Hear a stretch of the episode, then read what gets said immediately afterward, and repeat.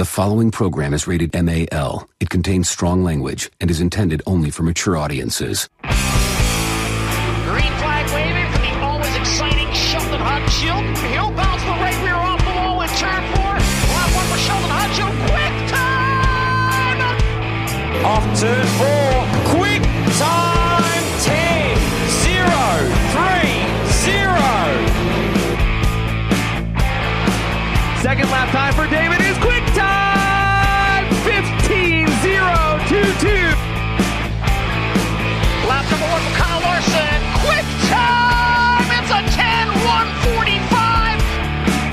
What is going on, everybody? How'd you like that new intro to Quick Time the podcast? We are back together. The gang's all here. Uh, Brad, Brandon, and I and I are at the IB Bruin Factory while Jason Orth is zooming his way through another one over at. Uh, last time I believe he was at. Uh, it looked like Charlotte Motor Speedway. So uh, things have cleared up a little bit, uh, guys. How was your week? What's going going on? Um, it was a good week. Uh, nice, relaxing weekend. Got some yard work done. Kind of hung around the house and relaxed. And uh, I watched a little bit of FloRacing and watched some midgets and non-wing sprint cars. Yeah, I uh, did about the same thing. Watched a little bit of football. Watched, uh, got some stuff done around the house, and uh, caught a little bit of racing on TV. And uh, other than that, uh, not much. Uh, like like Brad said, it was pretty laid back. And given the past few weeks, that's that's fine with me. Yeah, definitely. Brad, you brought up FloRacing a little bit. They uh, they dropped a bomb on us this uh, this week, and they are hosting and streaming the Chili Bowl and the uh, Tulsa Shootout. So uh, that's pretty awesome. That you know the guys with the your your hundred and fifty dollars subscription to FloRacing, you're going to get um, all the nights of the Chili Bowl, with the exception of Saturday nights A main. That's still going to be uh, shown exclusively on MAV TV. Map so, TV. but you know the prelim nights, you know you still get a, you still get a hell of a broadcast with the Chili Bowl. Yeah, I was kind of surprised because Racing Boys has always done that, and I guess they're still going to be partially responsible for production and so forth. But uh, yeah, I was kind of surprised to see uh, uh, them. I don't know what all happened, but uh, FloRacing taking over the Chili Bowl. I bet you it'll be a record numbers Flow this year racing with taking the, over a lot of racing. Yeah, there'll be record numbers on Flo this year with uh, the, the limited number of fans and so forth. So there'll be people all over the world watching this race because they can't get in, in, inside and watch it live. Now the question is, is the brew house going to be open for a Chili Bowl party? I usually have a track meet that day, but I usually get home about six. So, pending COVID vaccines, uh, we we may have be, be doing that. Yeah, definitely, Jason. Uh, you know, you mentioned that you know you caught a little football. That, um, how your Jets doing? Because our Steelers are uh, nine and zero, baby. Bye bye. I, I gave up on the I gave up on the Jets a long time ago. Uh, That that's an absolute uh, crap show. So no. So, uh, big guest today. One. And then and then the worst thing was I started glomming on. Yeah, yeah. Now go ahead. no, sorry, sorry. It's all right. The Zoom's We're not here for and- football talk. Yeah, the Zoom's cutting in and, a li- in and out a little bit here, but that's all right. We'll we'll get through it. So, uh, big guest this week. Uh, some guy I'm I'm pretty nervous to actually talk to. I'm, I'm not nervous to talk to a lot of the drivers, but uh, we're gonna be joined by Brad Doty tonight. So he's gonna talk about the uh, the Brad Doty Classic a little bit and the uh, republication reprint of his uh, book by Dave Argabright, uh, still wide open. So that's pretty awesome. Yeah, he's uh he's one of those drivers that uh, everybody liked and um, cheered for. He he back in the day driving with the Bowers Cole number 28D. Uh, he was one of those drivers that had to work on the car as well and and uh, he he worked hard to get to where he was and uh, towards the end of his driving career, he got into that um, Coors Light car, and things were on the up and up until his injury. But man, everybody loved Brad Doty, and and we're going to talk a little bit about his book that he has, and that book is uh, is a, a good read. Yeah, I Brad was always one of those guys at uh, Eagle that when he, when the Outlaws show up, I had to get a Brad Doty T-shirt. You know, especially some of those ones where he's uh, with the Marcus Kepler car. They were just they were just sweet T-shirts. So Yeah, I'm I'm really excited to have Brad on. Yeah, definitely. You guys, you guys know him from his his driving days and whatnot. But me being the uh, the young pup to the sprint car world now, I know him from uh, his time in the TV booth. So that's pretty cool. That we're going to have a little bit of a a mixed ride of how we all know him. yeah. I remember the first day I met him. I, I, um, I was a young little boy. I don't even know how old I was, ten maybe. Uh, the Outlaws were at uh, Omaha at Sunset Speedway, and I thought it was so cool that his name was the same as my name, and so I just walked into the trailer like I owned the place and started talking to him. And he was so nice and polite, and been a fan of his ever since. And yes, you're going to hear that story again when he gets on the on Definitely. the show. Yeah, when we had, you know, we were doing TV shows, uh, TV broadcast Eagle for the Outlaws. He was always, um, you know, part of the booth, part of the team. Absolutely one of the nicest people of that entire crew. I mean, always smiling, good, good natured. Uh, I loved seeing him there. Talk with anybody. Uh, a lot of fun. I, I'm glad to have Brad on. Yeah, definitely. Um, Brad, you mentioned that you caught some of the uh, the midget racing and uh, wingless racing out in Arizona. Arizona. Do you have the uh, winners from those races by any chance? Um, I can get them really quick. Because I- I, didn't, I didn't catch any of it, but uh, I, I know the uh, what was it? The Western World is what they were calling yeah. it. Um, Justin Grant and Tanner Thorson got the first night. Courtney and I'll have to do a Google search really quick. Yeah, no Buddy surprises. Kofoid. Yeah, I, I Kofoid- yeah, Kofoid got the Kofoid was yeah. Yep. No surprise by any of those names. Uh, you know, all those guys are top guys running up front. So Yeah. Yeah, it, it was good racing uh, down there in Arizona. And the track was in good shape. Uh, um, I didn't stay up for Saturday nights. Uh, I didn't get to see the A features. I was just, you know, old, lazy old man, and I just went to bed. But uh, the heat races and the and I got to watch the bees were really good. And man, those midgets they they dice and slide each other, and there is not a fear in the world on those guys. And I don't know how they do it, but it's a slide job every corner, and, and it just is so impressive that they do that. And, and people talk about how rough some of these drivers are and so forth, but uh, man, it's fun to as a fan. It's fun to watch them. Yeah, definitely. I said it. I said it before, and I'll say it again. Midgets are, are by far my favorite kind of car to watch and photograph. So they, the anytime anytime they're in the area or within you know hell even an eight hour drive, I'll try to get down there. Yeah, I, I was always excited for the uh, Jefferson County show, and I wish we'd have more midgets up here for sure. Yeah, and I believe that was the only race in the states is, is was out there. I think California might have had a couple local shows, but as far as the top top dog guys, I think that was it. I think. Was there one at Baps? Yeah, uh, Yeah, I know BAPS had one. I I saw uh, Shane Stewart make Yeah. his first laps out there, and there was one uh, hell of a Freddie Rahmer, I think, won it at, at BAPS. yeah, there was one hell of a flip. That video's been going around on on uh, Facebook and the YouTubes here. Oh yeah, how the fence caught him. Oh yeah, that was crazy. Glad to see everybody was okay Oh, in that incident. Ricky Stenhouse Jr. swept the weekend in USCS racing down there in uh, um, Mississippi, maybe. Uh, Stenhouse Jr. won both of them uh, in, in his own NOS uh, 17 junior car. Nice, nice. And JJ Hink- Hickle won the California race in uh, Keller Auto Speedway. So that's that's all the racing that there was. So there was Not- quite a bit of a whole- racing. If- yeah. if, you were on Flo, you could have probably got most of those races in. But uh, like I said, I was tired old man on the weekend, and I just went to bed about nine thirty and slept like a teddy bear. But yeah, there was some good racing on Flo, and I don't even know what the schedule looks like this weekend. No clue because it's all dwindling down. So Yeah. Yeah, I'm gonna start shifting to Australia. Yep. And with that, I think we're going to take a quick break. And when we jump on, back on the other side, we're going to be joined by Brad Doty. So everybody hang tight and we'll be right back.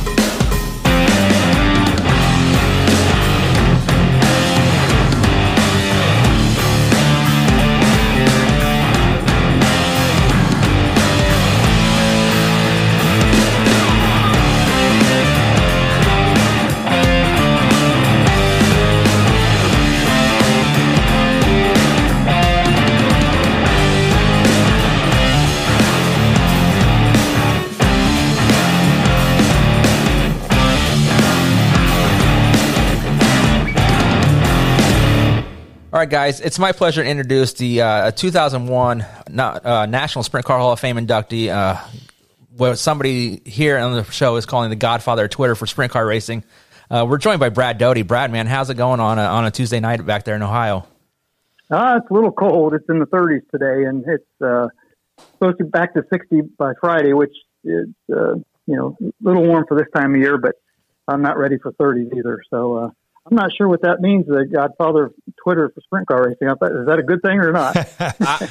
This this is Brad Brown. Uh, yeah, I, I kind of just decided to call you that just about 15 minutes ago because it seems like on Twitter uh, you're kind of like an unofficial spokesperson for sprint car racing. If anybody has a question or uh, about the cars uh, format or anything like that. It seems like they always tweet you, and and you seem to have a good, always a good, honest answer. That um, sometimes they don't believe you for some reason, but uh, it just they they always seem to go to you to find answers for formats and fuel cell sizes and wings and all this kind of stuff. and so that's that's kind of why I I called you the godfather of Twitter sprint car racing. Okay, well, that, yeah, I don't know all the answers, but I, you know, I try to get a hold of the right people that that do. I guess if people ask me, you know, point blank about something that if I don't know, I'll try to find out because uh, you know I try to definitely stay up for my job as an analyst. I try to stay up with things. Right, right. How I, I know you and uh, the Haudenschilds are, are good friends. Um, do you do you get to go over there and see Jack very often, or he come over to your house, or you guys talk uh, by phone most of the time? Uh, how do how do you guys, I guess, stay in touch right now? Man, it's really weird. Um, even before COVID, you know, we we didn't see each other very much. Only at, at the racetrack, it seems like. Um, when we're home, we're busy, and he's busy at the shop, and he doesn't come my way very often. Um, Kenny Jacobs will go by my house a lot, but he's always teasing me. So he's wide open still. You know, he's he's uh, yeah. you know always too busy to stop. But uh, he lives in a direction that I never go. Jack, I live in a direction that Jack never goes, but I go do do go by Jack's. But the same thing, I'll sometimes swing in and just say hi, and and uh, you know I'm usually running after parts or something, and feel like I need to get back. And I'm working on a car or something, and but um, yeah, even Sheldon, he's he's built a big, beautiful shop with uh, apartment upstairs, and he can pull the full rig in. He can pull his motorhome and t-shirt trailer in, and he's actually closer to me than Jack is. And and I've been to his shop, to Sheldon's shop, twice, and it's been over a month probably uh, since I've been there. And uh, Jack and Sheldon both used to come. I, I, I've got aluminum or well, TIG welder, and I do some aluminum welding, and and I used to weld on their seats quite a bit and uh, um, had some trouble with my welder, and Jack got a little better at welding. So I think they're patching up their own seats even now. So I, I don't even get a chance to see them to do that. Man, I tell you, Sheldon's uh, man cave is pretty impressive. I think uh, most uh, most men would uh, love to have something like that. Wives, not so much. But his, yeah, you're talking about his trophy or his uh, helmet wall, and yeah, and yeah, that's in his shop. That's inside his part of his on a wall in his shop. And uh, I mean, he's he's building a his sprint car shop, you know, rivals a NASCAR shop almost. I mean, it's beautiful, and uh, you know, it's set up, you know, apartments three, I think four, three or four uh, uh, rooms upstairs, um, and uh, just you know, heated floors, and it's just really fantastic. Wow, impressive! That puts your uh, your uh, your brewery here, Brad, um, to shame. So, yeah, you, you, don't need anything fancy to sit in a garage and drink a beer and watch some football on the TV. So that's I'm okay with that. I do That's need to start true. a I do need to start a helmet collection though. That's I got my dad's old helmet. My dad, when I was about uh, five or six, he drove locally around uh, middle of Nebraska in what they called modifieds, which were basically carbonated sprint cars way back then. But uh, um, yep. I still yep. got his helmet in, in a Speedway Motors carrying bag and it's sitting right over here against the wall. I just I need to get it out so I put it on display because it's uh it's a relic uh, for sure. The the inside uh, styrofoam is starting to flake off and stuff like that. So uh, but yeah, it's yeah. Uh, it's pretty cool. So yeah, yeah. So um, I got a question for you, Brad. I, am going jumping right into the promoter uh, aspect. Uh, you promote the Doty Classic. Um, it, last year was like it was at Attica, correct? Yep. Okay. Yep. And that. You you in a pro promoter's helmet or a hat. Um, I was just curious: is there an ideal number of cars you would like to show up that uh, pleases both the fans and you as a promoter? I mean, promoters are in it to make a little bit of money. And is there at what point are there too many sprint cars for a race, or too few cars to to put on a good race for the fans? Well, that's tough. I mean, too few is if you can't, you know, fill a a full 24 car A main. Um, I mean, obviously that's too few, and that that happens in certain parts of the country where the four, you know there aren't very many 410s. You hate to see that happen, but you know, like I tell people over and over and over, you know, it, back when I started racing, um, now obviously a long time ago, you had winged or non-winged sprint cars. You didn't have 410, 360, 305, Econo Sprint, or whatever. You know, all the all the different. But you had a you had a, a wing sprint car and on wing sprint car. So so say we'd show up in in Montana and have 30 or 35 cars. Well, you know, maybe 20 of them were the equivalent of a 305 of today, you know, or even a 360. You know, they were local cars, but we didn't really, you know, I guess discriminate against it. Just as long as you could bolt a wing on it, you could go racing. and so, so now that people kind of freak out when they, you know, they go places and there aren't enough quote 410 sprint cars, and, and now that when when uh, some of the 360 cars know that a field's going to be weak, obviously they can show up and got a good chance of making the main event and and and good starting money. But but you see my point, I guess, is if if we lumped all the sprint cars, you know, wing sprint cars around the country together, there would be more than enough to fill a field almost anywhere. Now, too many. We've had. Oh, uh, I'm proud to say we we set the record for the uh, uh, one day, a single World of Outlaws one day show car count at Attica. Uh, one year we had 60, the next year we had 59, Jeez. and but we had no support class, and I I, I refused or don't want to run a support class. We run on a, tu- a Tuesday night, you know, being a weeknight and a work night, we try to get everything done and get out of there early. So, right. but even but with 60 cars, I mean, it, obviously it takes a while to time trial those and and and they tear things up and delaying the, it can make it can be for a long night. But you know, 40, 40 plus um, gives you you know forty five cars is a good roundabout number, I guess, because you know it gives you uh, you know a good a good B main and, and possibly a C main, I guess. Um, I'd have to break it down, but right. Um, you know, it, it, to me, that's you know if you can if you can average 40 cars, you know, at a 410 sprint car race, you're you're good. I mean, as a promoter, you can run a good efficient show, and and even if, like I said, if it's a single uh, class and you know, just run the like for us, the World of Outlaws, it's just the World of Outlaws, and and um, you know, 40 cars, you can if you start on time and everything goes right, you can be done by you know 9:30 or 10 o'clock at night, and people can still go to the pits and mingle and, and do what they, you know, if they want to and hang out if they want to or or get home in a decent hour. You talked about low car counts. That's kind of what we're suffering with here in uh, Nebraska. We we don't have a lot of 360s, and more times than not, when the the, the local 360 group shows up at I-80 Speedway, we'll have 15, 18 cars, and so it's it makes for a a short night for us sprint car fans because they usually have five support classes of late models and hobbies and tuners and stuff. But uh, yeah, that's kind of where we're at in Nebraska. And right now, our the director of our 360 series uh, retired, and so we're we're kind of on life support here with sprint car racing in Nebraska. At least three oh. 360s. So, uh, and we have maybe two or three 410s in the whole state, so that's not really a factor. They go to Knoxville and race, and that's about all they get. But uh, we got about 40 305s that go out to Eagle, but uh, I'm just not a 305 fan, and uh, someday I'll probably have to be, but not right now. And so I don't know where I'm going to yeah. get my racing fix next year.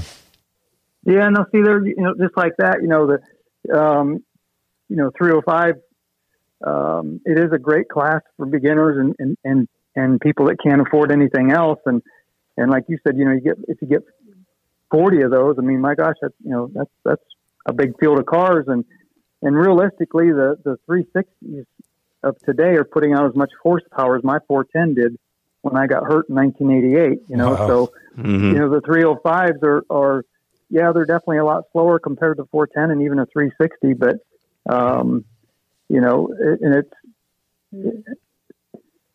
just what you're saying. I, it, you know, I don't know if you look down because, or you think, well, they're they're they're not as fast, or it's a limited class because it's quote 305. And when you start labeling things, I guess is, is the issue that I have too. You know that Yeah.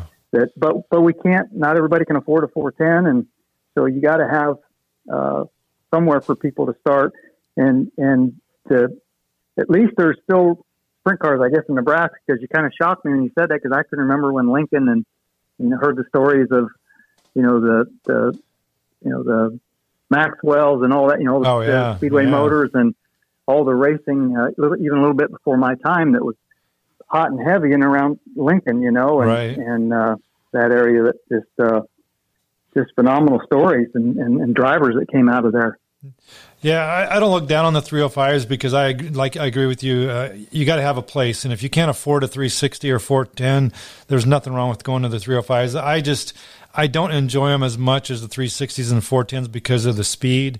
And it seems Yeah. like if they get crossed up a little bit in the corner, it takes them a lap or two to get their momentum back up, and they'll lose five or six spots instead of maybe one or two. And so that's why I don't really care for them. I mean, when my dad raced, they were 302s, and so I loved them back then. But but uh, now Yeah. now I know what 40 410s are and 360s. Uh, I don't I don't say anything negative about 305s because. Uh, Hell, if I was going to start racing today, it'd probably be a 305 just because it's 15 miles away from my house and stuff. But uh, they're just Yep, not my yep. cup of tea right now, and I I know there's going to be a time where they're going to have to be, and and I'll I'll welcome them. And just like I never used to like beer, and all of a sudden I like beer, so you just acquire a taste for it, and that's what's going to happen.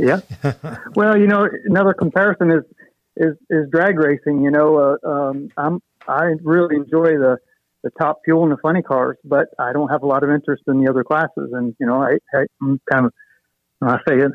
I don't want to say I'm ashamed to admit that, but you know, I can understand what you're saying about the 305s. You know, after you've seen the top fuel and the funny cars, the rest is kind of, you know, it's just not the same. I guess. right, right.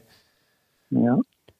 What's been one of the biggest challenges um, as a promoter now? Maybe in, maybe in things you know where you experience things different, but um, what's been you know what's one of the challenges that you have now in promoting races and you know with all the you know the wide range entertainment and all those other options. Um, what are those things that you do now that maybe you wouldn't think about have had to do you know ten years ago or something like that?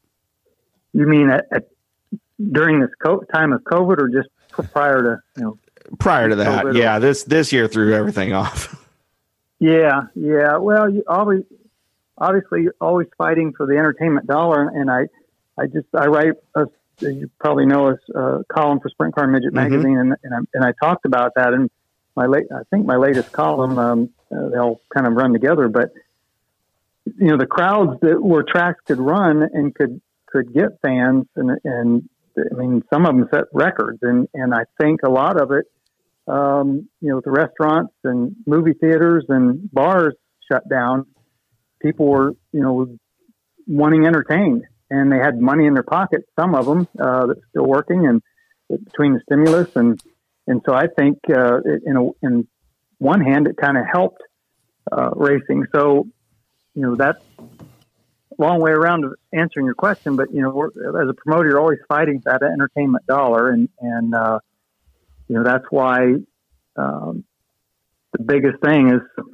as I again said earlier, uh, you know our, our race is a, a one division because I'd rather get in and get out. You know, get the people in and, and have a shorter shorter night and and let them get home. Um, keep them entertained, keep them wanting more. You know, so to speak, and and uh, uh, only the diehards will sit for five or six, seven hours. You know, and and uh, especially if it's hot or it's dusty and and uh, you know, so we're always up against that too. So, um, you know, I guess the biggest the biggest challenge is just getting the word out, you know, and advertising to those that. I mean, we we we've tried all kinds of advertising, and you never know for sure what works. And uh, um, you know, this past year with with the COVID thing uh, for our race, we really didn't advertise at all um, because we didn't know till two about two weeks prior whether you know we were going to be able to run, what the limit on fans were going to be, and uh,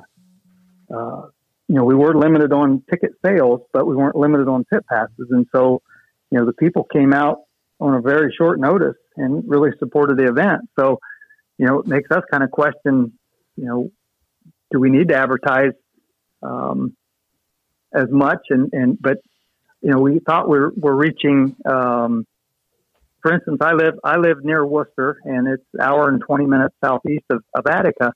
And, you know, we've ran ads on some of the local radio here in Wooster, but I, I still run into people that, you know, right here in Wooster that didn't even know that I promoted a race right up at Attica kind of thing. And that's, that's frustrating, you know, uh, as a promoter trying to, Mm-hmm. to get the word out. So we're, we're kind of up against that too, trying to figure out how to let everybody know, you know, what's going on and where it's at. Yeah, you brought up a couple of things, but one thing I want to kind of jump in on: Have you started your long-term weather forecast for this year's race yet? Not quite yet. No, no. Uh, uh, and, and that's another thing. Ironically, um, the past prior to this year, the past three to four years, we've had horrible weather forecasts. You know, raining all around us. I mean, flooded roads and power lines down, and I mean, just horrible. And wouldn't you know, it, you know, in COVID with everything else, you know, Eldora shut down, everything else around us shut down, except you know the, the county that Attica's in.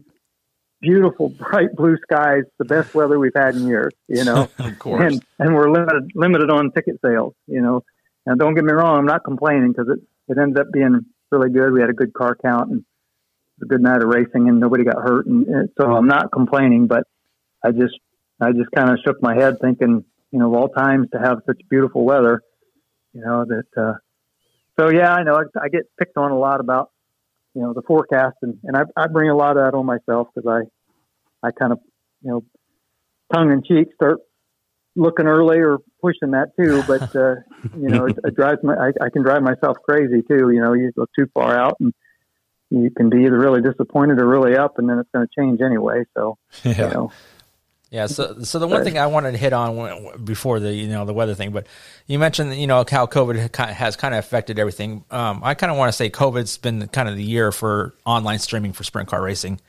As a promoter, how do you feel about like the you know having the live pay per view? You know, it being an outlaw race, it's going to be on DIRTVision. You know, you got FloRacing, all that.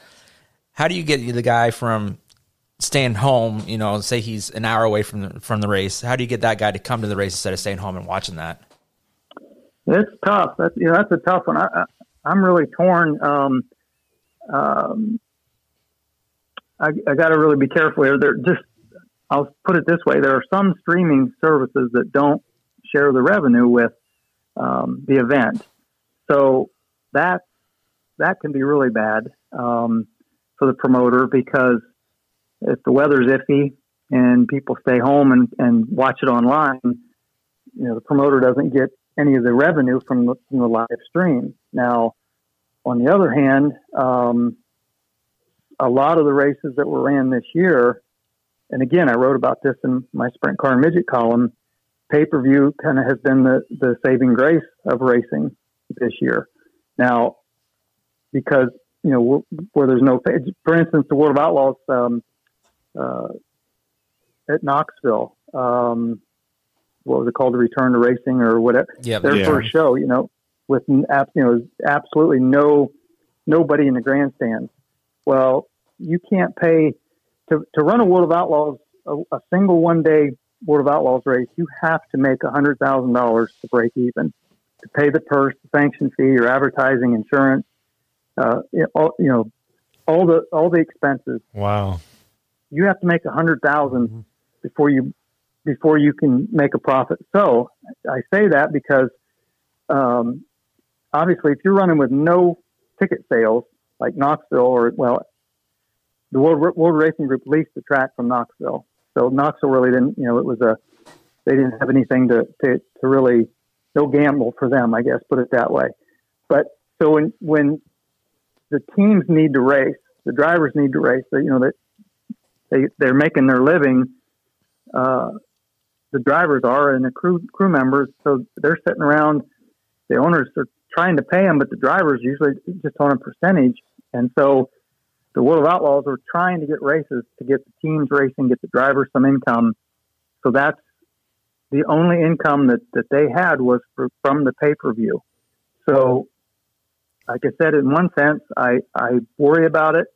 I I think it can hurt the crowds, although a lot of the streaming services and people, you know, they'll they'll argue totally the opposite. Opposite. And a good example, I guess, uh, Jackson, uh, the, the the track there in Jacksonville, Illinois, has been giving away, uh, been live streaming for free their their weekly shows for years, I guess.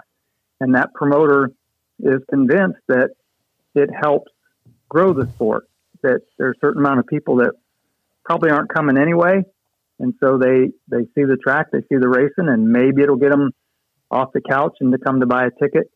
And and so, like for my race, for instance, um, uh, you know, it's it's on pay per view, and I worry about if uh, the weather's bad, how many people might stay home. But on the other hand, I've got some really good marketing partners and sponsors that uh, their their name and their logo is getting seen and heard worldwide because it is on the internet. So I can see both sides of it. You know, if, if that makes any sense. You know, I, am just like I told you. To be honest, I'm really torn. I don't know. Uh, you know, if it's if what it's going to do down the road. You know, if it's eventually going to hurt hurt the sport or help it. You know, uh, you know, um, I'd like to think that uh, again that it's going to help it because it, it brings it. Like for my race, for instance, I mean, I, every year we get a group of Australians that come in and and and a lot we did get a lot of Pennsylvania people, especially when it was down at Limaland, that came in and, and would camp and then go to Eldora. Some California people, but but you, you got to be realistic too. There you're, there are certain people that, and demographics that you're not going to get. So if they get to see the race and and see your sponsor logos and, and hear your sponsors, that's a plus. So, uh, you know, I know again, I'm it's a long-winded answer, but I really don't know if it's going to be how it's going to be uh, in the end. But I know it it's probably been the saving grace for this year with COVID. Yeah, definitely. It's definitely a catch twenty two to you know have it or not have it. But one thing I've always thought is we could take a play out of like you know the NHL, the NFL, NBA, and kind of have a blackout. You know, if right. you're within you know 250 miles of the racetrack, you, there's technology out there. We we can block that out and not have I agree. People have that access yep. to the pay per view. Well, I mean, guys they like know us, enough to send you. Yeah, they know enough to send you an ad for the local Olive Garden. So yeah, they so, can obviously geolocate it. So guys like me in Lincoln, Nebraska, it'd be great to be able to watch your race. And, you know, I'm chances are it's like you said, it's on a weekday. I have work on Wednesday. I'm not going to be able yeah. to make it out there, but I still want to support and watch it. So. Yep. Yep, and, and and you're right, and that's been brought up too. I'm glad you brought that. That's a good point because uh, you know, some people have brought that up. You know, why not you know, that's easier than a TV blackout. You know, with, with streaming, you know, it's real. It'd be a lot easier to to block uh, black it out for a you know certain radius, and and I kind of wish they would do that. Um, you know, and so I, I don't know. Uh, you know, it's it's it's a strange world. Uh, I was just yeah. talking to a well, I was just talking to a TV producer yesterday, and you know, we're all a little worried about the live streaming that that uh, you know it's kind of pushing quote TV aside a little bit, and uh, you know, so we're all all of us in the TV business are a little worried about that too. So I'm worried about it from a promoter standpoint, but a little worried about it as a TV guy too. You know, but um, uh, you know, that's a that's we, a good we point. Really don't know. Well, we saw that with uh, all the layoffs at ESPN last week. The what?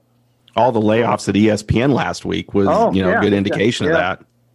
Yeah, yep, and uh, you know part of that you know COVID or whatever too, but yeah, definitely the uh, you know it, it's it's a it's a changing world in in, in streaming media and and and and, and any live event. Um, the, the the downside, and I've screamed about this for years. I I live in a rural area, but when, when I tell people I live near in Amish country, and I mean, I think they think I live, you know, 50 miles from the nearest town or neighbor, you know, and, and, mm-hmm. and it's not that I'm, I'm, two miles from the local high school. Um, and I had 1.5 megabit uh, internet speed forever uh, till till this earlier this spring. I got bu- jumped to, to 10 and I'm at a whopping 20, 20 megabits now. So the downside to streaming is that, you know, you look out, I don't know about you guys out in Nebraska, but you know, some of the big farms out there in Montana and Utah, places out in there, you know that they don't have high speed streaming to watch live racing or live sporting events where Right. you can put a, a TV satellite dish anywhere in the world and get TV. So that's where my argument is that hopefully guys like me in the TV business will still survive or have a job because they're just are, are places that the internet uh, is just not strong enough to live stream or watch any live, uh, like I said, any live broadcasting. So, um, and they, you know, there are some satellite internet, but uh, for downloads um, or for live streaming, they don't work. I checked into it and told point blank, you know, buy the, the salespeople don't waste your money because for that it's not that not very good. Plus, I live in some trees, couldn't get signal to one of them. Now, I guess um, there's a new Starlink or something that they're talking about. You know, it's supposed to be high speed, you know, satellite internet. But but see, I've got satellite TV, and when it storms, uh, you know, we'll lose it at times.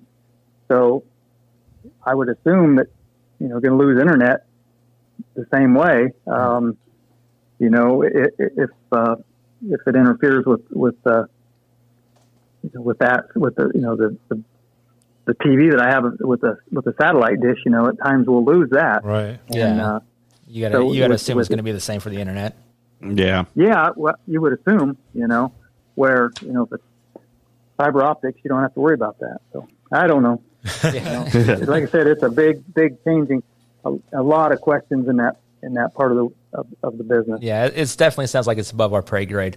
Uh, and as as good as the uh, the the streaming is, uh, I gotta say nothing beats the old TNN broadcast. I still go back and watch those ones, and that's kind of how I Yeah. wa- that's kind of how I was introduced to you. I, I'm kind of young. So to speak, when it comes to sprint car racing, like Brad and Jason, they both know you from your driving days, but I know you from the TNN stuff. So I mean, nothing beats those TNN broadcasts. I, I, I wish we could find a way to, you know, kind of make the streaming like that. That'd be that'd be, you know, heaven on earth, so to speak.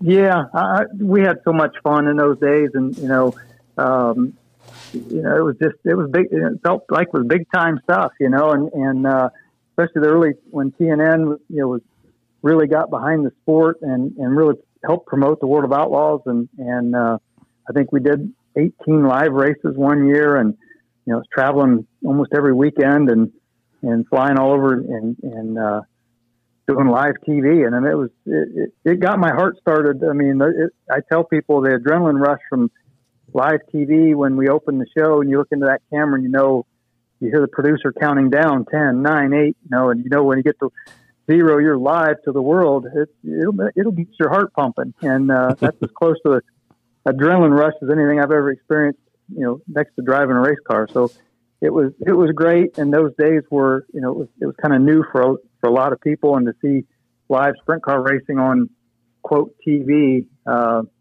it was it was big. Now you know we had three live with the World of Outlaws this year.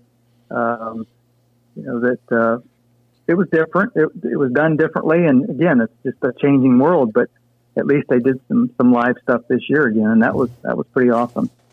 Yeah, definitely. One one thing we like here on the podcast is we like stories. And one great place to get some old racing stories and, and kind of you know get to know Brad Doty a little bit is, is from your book Still Wide Open by Dave Argabright. Uh, from my understanding, it sounds like it's going into uh, reproduction, so people can f- actually find the book now. Because I know for the longest time it was it was a hard hard book to get. Yeah, we did the original one in in 1999, and then did a reprint in 2011, uh, uh, limited reprint, and then so yeah, we uh, Dave Argabright decided to do uh, 500 copies, so it's very limited reprint, but uh, they're supposed to be available uh, for shipping on the 25th um of November here. So I'm excited because you know a lot of people have asked me, and, and I know a lot of people have paid dearly on the eBay and different places for for copies. So I'm I'm hoping that those that uh, still want, you know, that hopefully there's enough people still out there that want copies that we can we can sell them. But uh, you know, my you know hope is that we sell quite a few for for Christmas. But ho- hopefully the COVID thing dies down, and and I'd like to get out to some races next year and bring some books along and do do signings at different tracks and and maybe get to to get out and and see some different racetracks again. Did you get to uh, go out to racetracks this year, or was it due to COVID you kind of stayed close to home? Uh, well, with everything around me, pretty much was shut down. I did go to Wayne County, uh, the Outlaw Show at Wayne County, and um, let's see, uh, not a lot. I mean, uh, you know, but I, I definitely watched. Now here goes back to the streaming. I mean, you know, I've watched a ton of races on on the live streaming, and and uh, so. Um, but you know, uh, again, I, my hope is that next year that things get back to normal and and I'll you know get get to more and and uh, I love going to Lernerville. It's three hours from me, and you know that's where I won the championship there in 1980 there and, and at Tri City uh, Speedway, and that kind of kicked things wide open for me to to meet Sam Bowers and go on the World of Outlaws tour as a rookie in 1982. So I love getting to Lernerville, and I haven't been. Uh, actually, I didn't go even last year for different reasons, and always seemed like I was busy when the Outlaws were over there. So I've missed two two years now of, of not being at Lernerville, and I just love going over and seeing some of my old fans and friends from that area because I you know we lived over there for a couple of years, and so uh, I hope to get to more races next year. Talk to us about kind of those early days with the World Outlaws. You know, I, I think uh, like you know some of the people that listen to us, you know, were they didn't quite, you know, they hear the names of Kinser and Swindell and Wolfgang. They still see him or they saw, you know, tail ends of the career, like Sammy's still running. What was it like back in those days? I mean, it was, you know, with the fledgling series you were joining on in its uh, early days and then kind of got into that. I guess I'll call it maybe like a first golden age, you know, when big name sponsors were starting to show up, TV was starting to show up. Uh, kind of take us through that, you know, when, when that was like for for a driver who had uh, you know, come off with a lot of success and then coming into the World of Outlaws?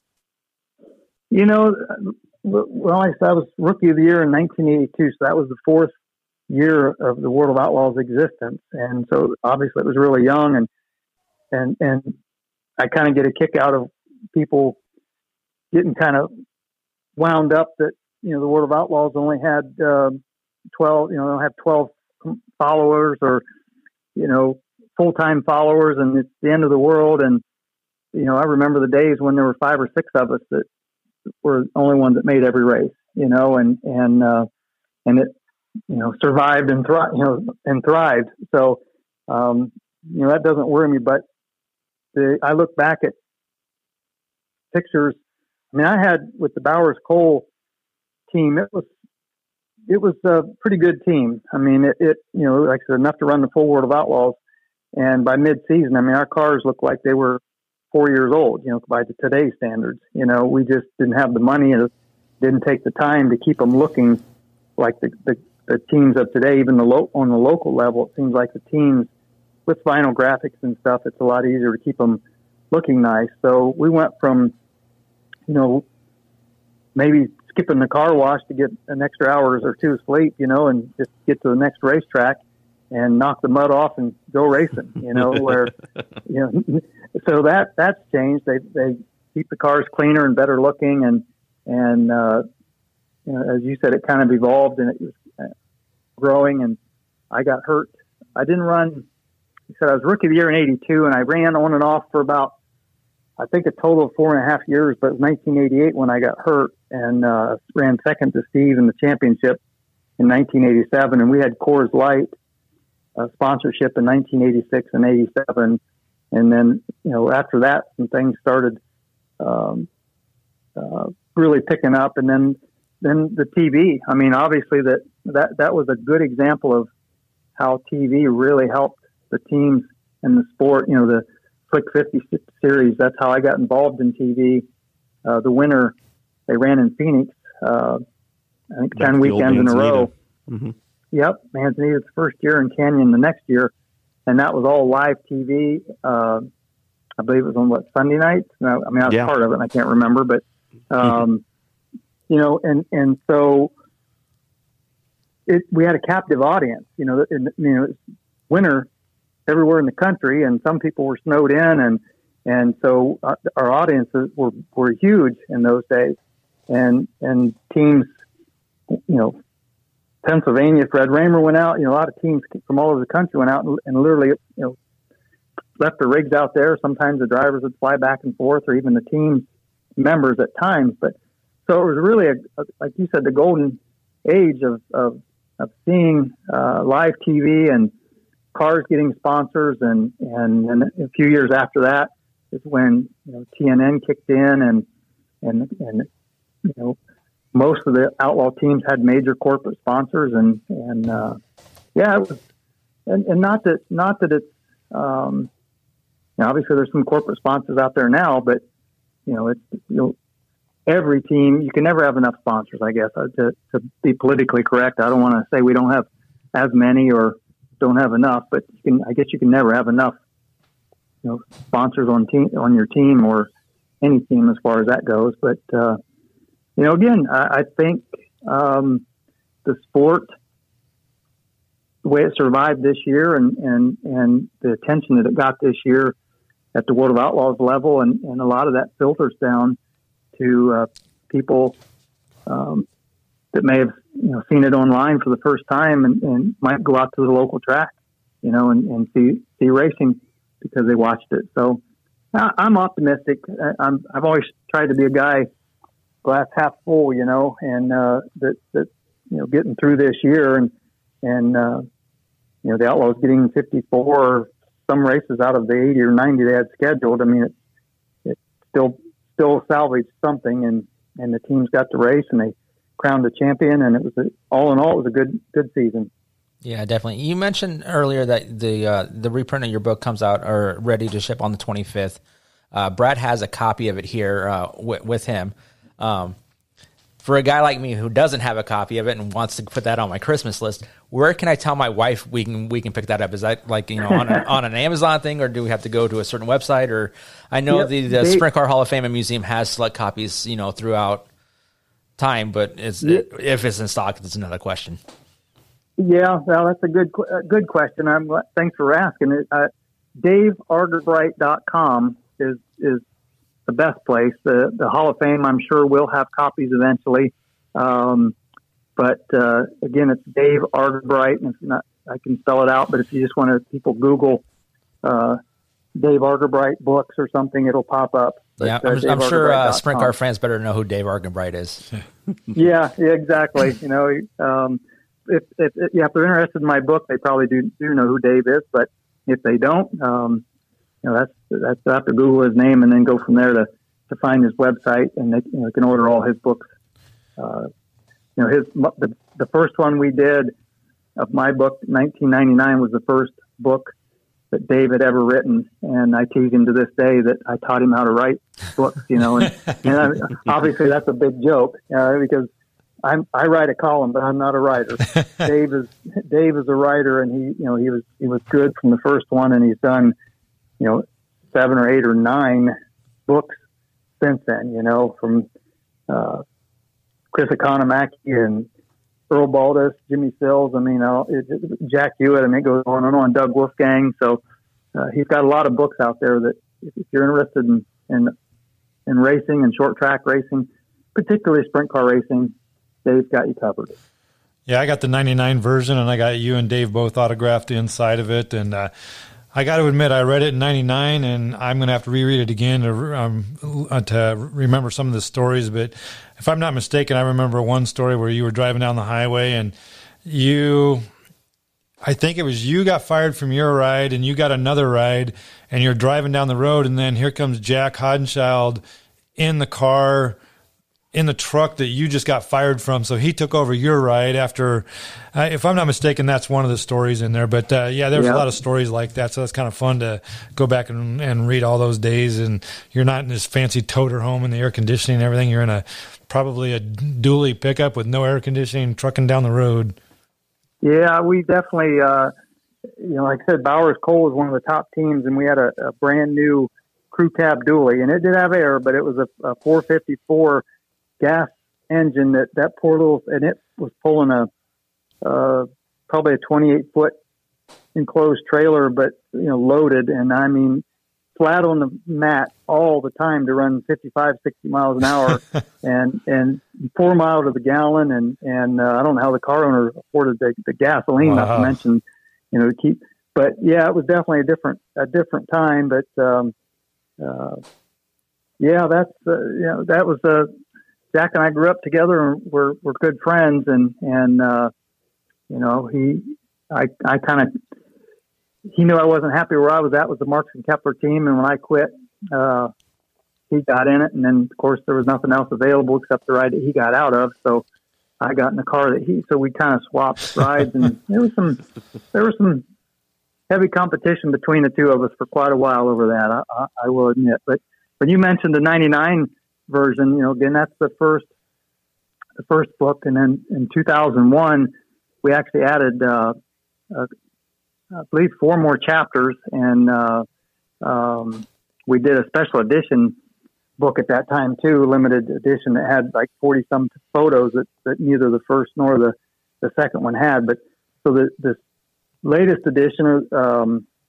is a reprint from the 2011, and it's uh, um, a different cover, and it does have extra chapters and and a lot of extra photos that the, that first edition that you have uh, doesn't have. So if people want to know what the difference is, if they would happen to find an, the original version online, the, the, second version and, and, this one we're coming out again as a reprint does have more chapters and, and more photos. See, see now, just like racing, you're changing the the rules, and so now it's going to cost me more money. Yeah, you need to update. See, you need to get the, the fastest and better. You need to get a better motor. Right. And, you know, get get you some better tires. You got to you got to upgrade your book and get get the latest book. Yeah, I know. I know. Brad's going to upgrade the book because he wants to see at the uh, the story of the time when he met you is actually going to be in that book. And I, and I, I, I will let I will let him tell that story because he's told it here a couple times and it's something I know he wanted to tell you. So. Yeah, I, oh, okay. When I called you earlier today, I kind of touched on a little bit, but uh, you were at uh, Sunset Speedway in Omaha, Nebraska, with the World of Outlaws and the Bowers Coal 28D, and and uh, I honestly, I think Doug Wolfgang won that race, but I'm not exactly sure. But uh, I thought it was so cool that there was a driver out there that had uh, the, your first name was the same as my first name. So when I was about, it was probably eight or ten years old um, my dad and we were walking in the pits after the races, and I walk into your trailer, and it was like I owned the place. I walked in there, and, and I said, "You're Brad, right?" And I and you said, "Yeah," and I said, "Well, my name's Brad too." And then then you just I, I probably asked you a dozen dumb questions, and you were nice and polite, and you just answered them and smiled the whole time. And I left thinking, man, this guy's pretty cool. He he talked to me like like we were friends, and and ever since that day, I was a friend, a fan of yours, and bought numerous T-shirts and heck, if you look at my closet, I probably have three of them up there right now. But uh, that's that was my Aww. first experience with you, and and you were so polite, and and uh, you could have finished second or finished. 30th, I have no idea, but uh, you were really nice to me that day, and and just those little things, your first impressions uh, last last a long time, and so uh, I really appreciate you on that day, and I uh, I was a fan ever since. Oh, that's that's great to hear. And, you know, number one, it's, it's really good to hear because the fans are everything. Number two, you're making me really feel old though. But uh, other than that, but but you know, when we talked about earlier, you know, Lincoln, Nebraska, and and the history out there, and you know, I was a huge Jan Opperman fan as a as a young teenager, and and a matter of fact, uh, uh, you know, I talk about it in the book too. Is I, you know, Jan used to put a smiley face in the O of Opperman, yeah. and I always thought if I ever get good enough that somebody wants my autograph, I'm going to put a smiley face in the D of Doty. So that's I and I actually corresponded with his mom and dad, uh, and I've got a nice return letter from them. Uh, saying, you know, I told him that basically I quote borrowed the the you know his his signature and, and used the smiley face in the D, and I was such a big fan, and they wrote me back and said Jan really appreciates that, you know, and and uh, that I mean that was that was big to me, but I still remember as a young, you know, 13 year old, just being so in awe of that guy that, that although I got his autograph and talked to him briefly a couple of times, it still took me uh, standing there and getting enough nerve to go up to him, you know, because he was such a hero of mine. And so I, I don't know if that influenced me. Um, I just, I just know how important, um, that was for for me. And so to and, and kids, I mean, I, I love when kids. I mean, that's that's the future of our sport too. So when you or any, any of the kids come into the teams, um, you know, they, they get to sit in a race car or, like I said, interact with the driver. Hopefully, that's a memory they'll never forget. Yeah, absolutely. My autograph does have a smiley face in it, so uh, you're spot on there. So Yeah. I've got a World of Outlaws program sitting downstairs, and uh, it's got it's got the smiley face in it. and I and I just picked up a uh, earlier this year at Eagle Raceway. I picked up a uh, one of the die casts of the the 28D car, and it has a smiley face autograph on it too. Oh wow! Okay. Yep.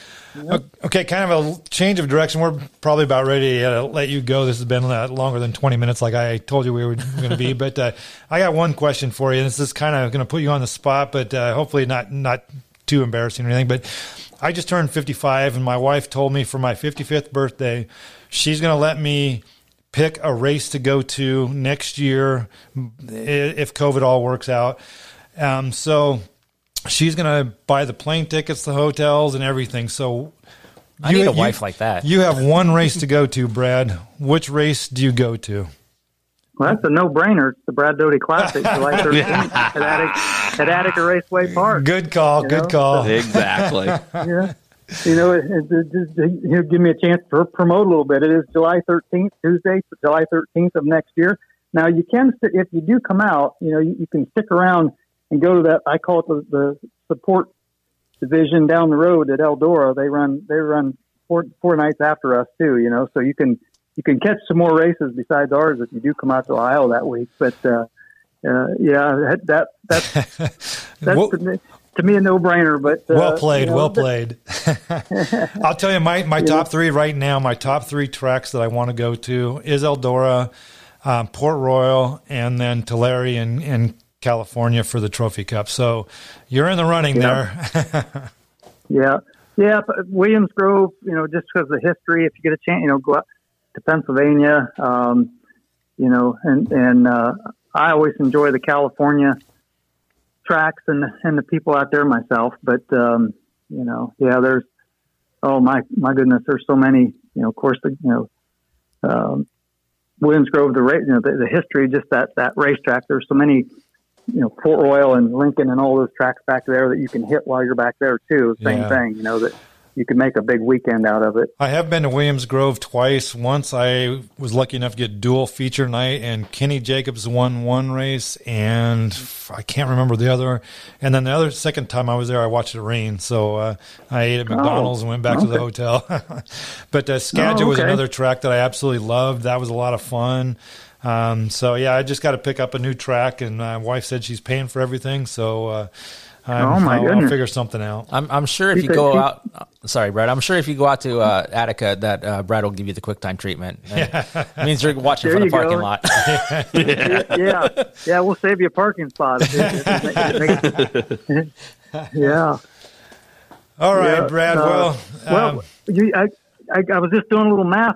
Um, if if uh, you had to be a little older than ten, if you're 55, I'm I'm 62. So actually 63. I forget. Yeah. So um, So, about how old were you when you were driving for Bowers Coal then?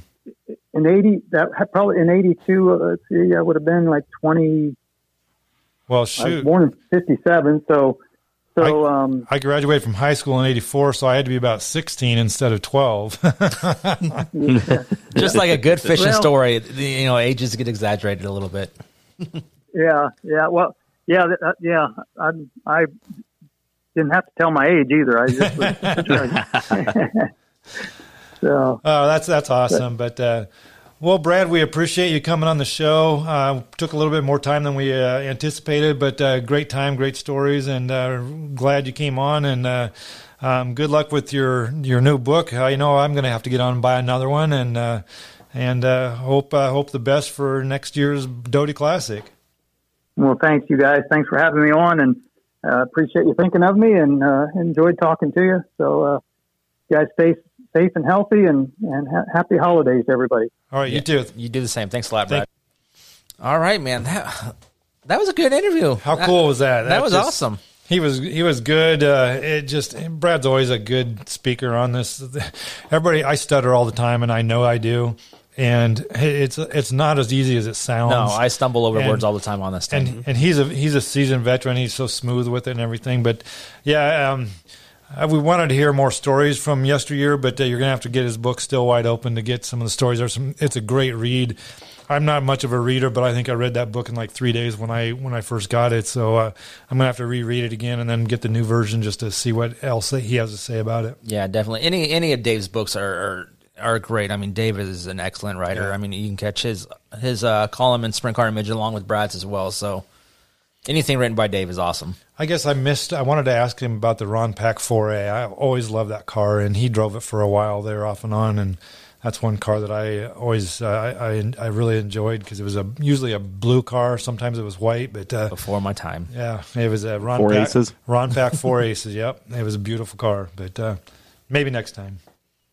All right, guys. Well, we're going to take another break and then we're going to come back and kind of wrap up the program. Uh, yeah, stay tuned.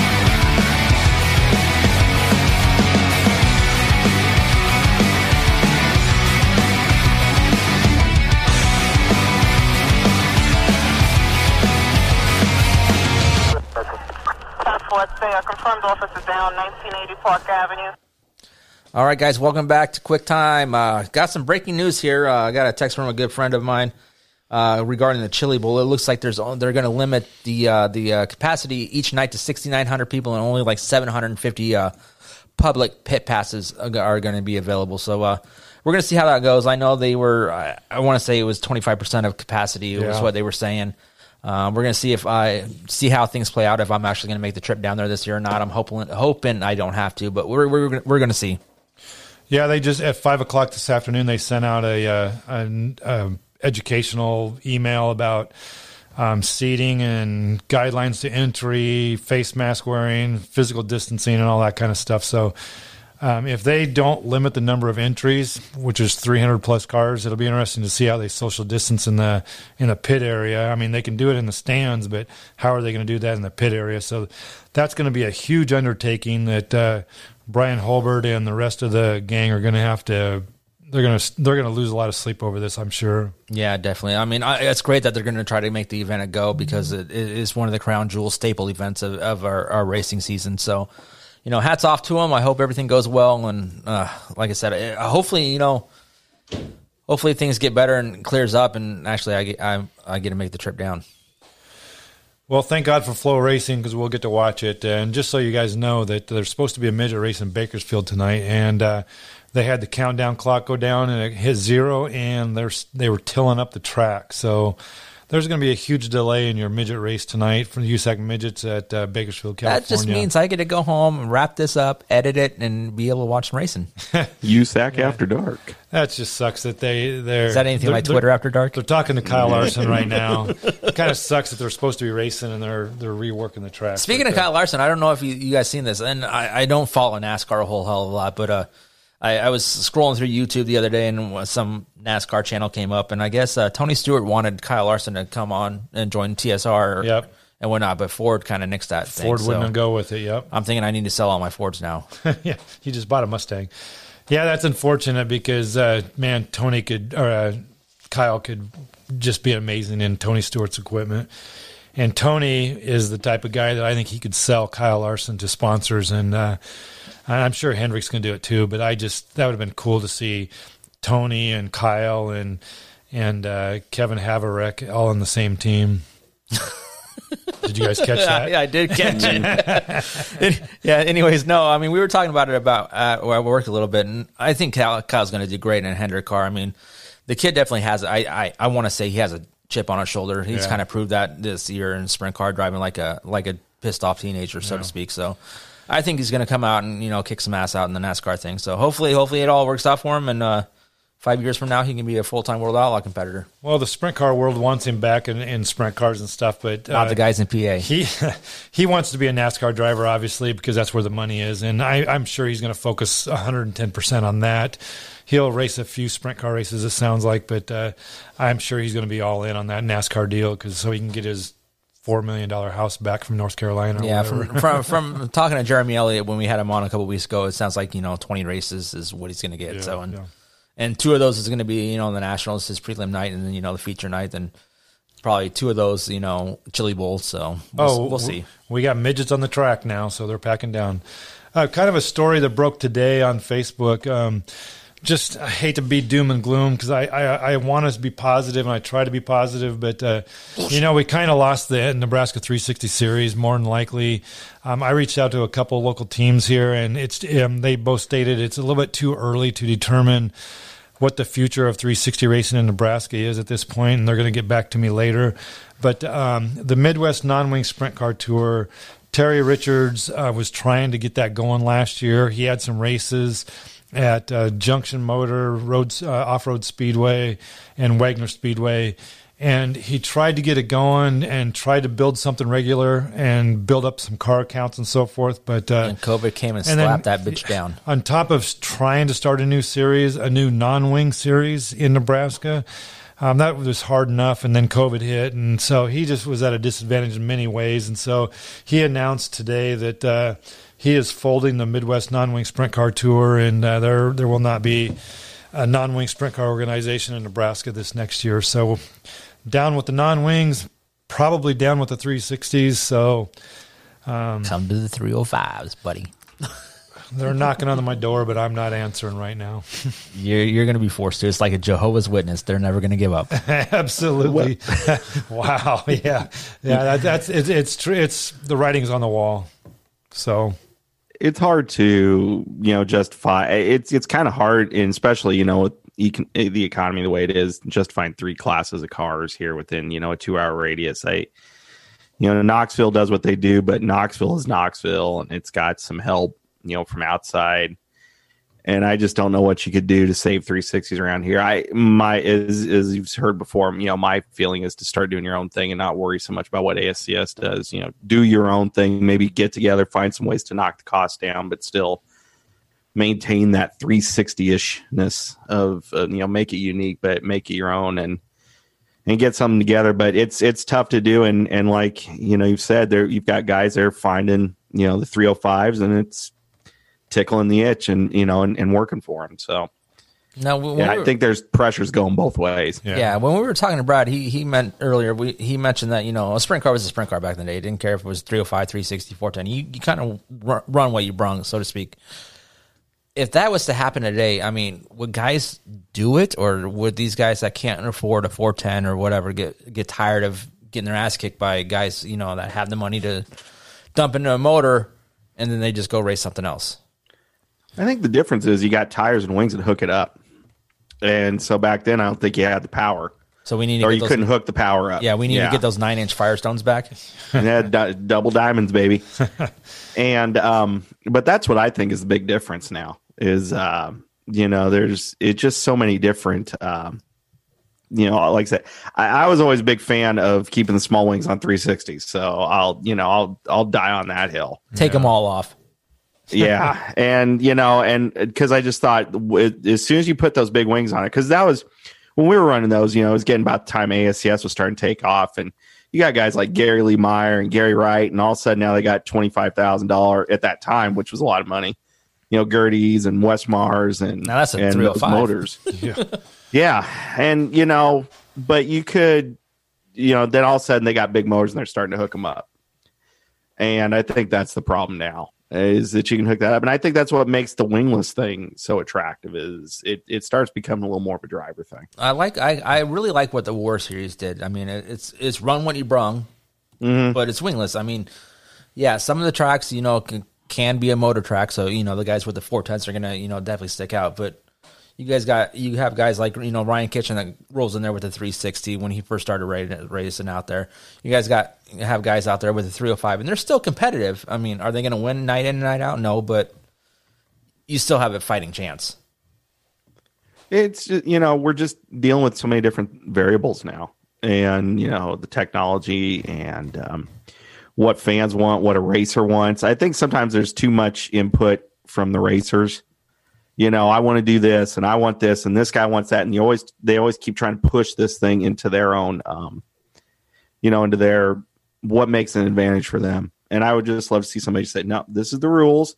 This is what we're going to run by. And we're going to keep it this way. And, you know, and, and we'll have to roll things back if we need to. But I, I like you said, I, I kind of get back in the run what you brung days. Um, Google run what you brung race. I think it's a, oh, it's being like Hartford Speedway or something. It is like it's got like these late models, sprint cars. It's got a late model. Like if you go back in the day, they had the big uh, walls of plexiglass on them, Like in the, old cheater, wedge day, cheater Yeah. days Yeah. at cheater day type thing. Yeah. This guy's got something that is at least 10 foot high strapped to the side of a late model. It's like the whole thing is a plexiglass sideboard. But it was just hilarious. But that said, you'd think the sprint car would win, you'd think the super would win, the late model win. Nah, it was some street stock and won the damn thing. So you know, I, I think I think you know the cheater day thing can be kind of and run run run thing. It'd be kind of cool to you know ha- just have like that that gimmick race. You know, one, did I once the- see somewhere it's coming back? I think Huset's is going to have it it, might be, but- Yeah. but it got canceled. But something like it, something like this at I eighty or at Eagle, you know, like a just a gimmick race. I think it'd be fun too. I mean, you know, have it pay you know three hundred dollars to win. Who cares? Just go out there, have fun, make it make it just a, a fun day at the racetrack with you know no pressures or anything like that, and just see what kind of creative stuff you know we can come out there because you know we all know the st- cars are store bought now. Yeah. yeah, yeah For the it's- most it's all part. disposable too. yeah, yeah. But I don't know.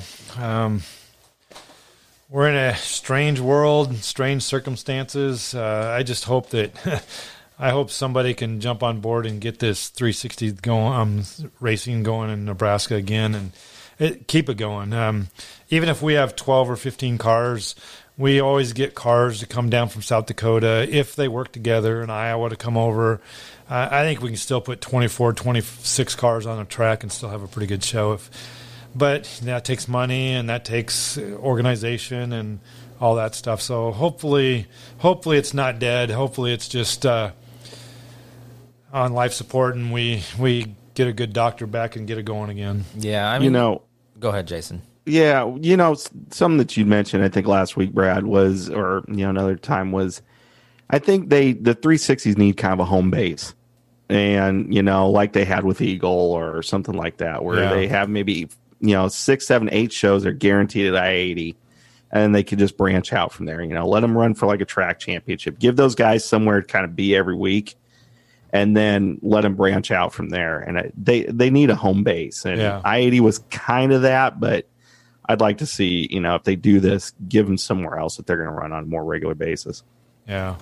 And uh, on our on, on Twitter last week, I posted something, and somebody got on there and said that it'd be cool to see I eighty Knoxville and Jackson have a, a, a series to run three sixties. But um, it would be cool. There's no question in, in a perfect world, but you can't eliminate Huset's out of that that uh, formula. And uh, when do you put all four of those tracks in a race and or in a weekend? And not a lot of people can travel. And even though we do get a couple of Knoxville cars over here, not very many Knoxville cars come over to I 80 to race on any given night. We'll get uh, four or five, maybe six cars from South Dakota.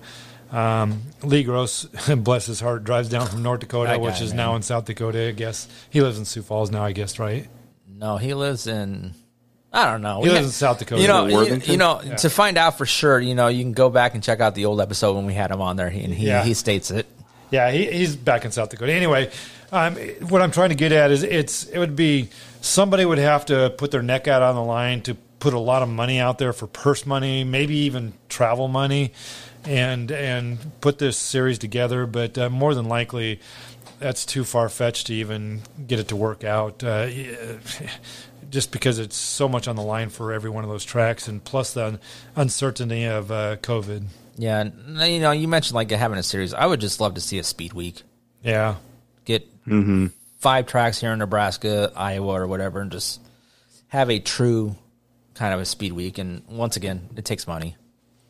Yeah, I think it'd be a fun thing to try and see if you had money that you didn't care if you lost it or not. And selfishly, I like that speed week because uh, I just gained an extra week of vacation at work. So you know how. Yeah. So with yeah. that, with that, Yeah. I think that's going to wrap it up for this edition of Quick Time. I want to thank for everybody for uh, sticking with us. Make sure you uh, like and share the podcast, and you know, leave feedback. We we love the feedback. We had a couple guys leave some feedback, so uh, you know, if you like it, if you don't like it, let us know what we can do better or what we can change. And or any guests that you would like to have on the show. We're we're we're sometimes scrambling for ideas on who we're going to get on the show. So if you have somebody that you would like to hear on the show, uh, let it let one of us know, and we'll see what we can do. yeah, definitely. So with that, everybody, we will catch you all on the flip side.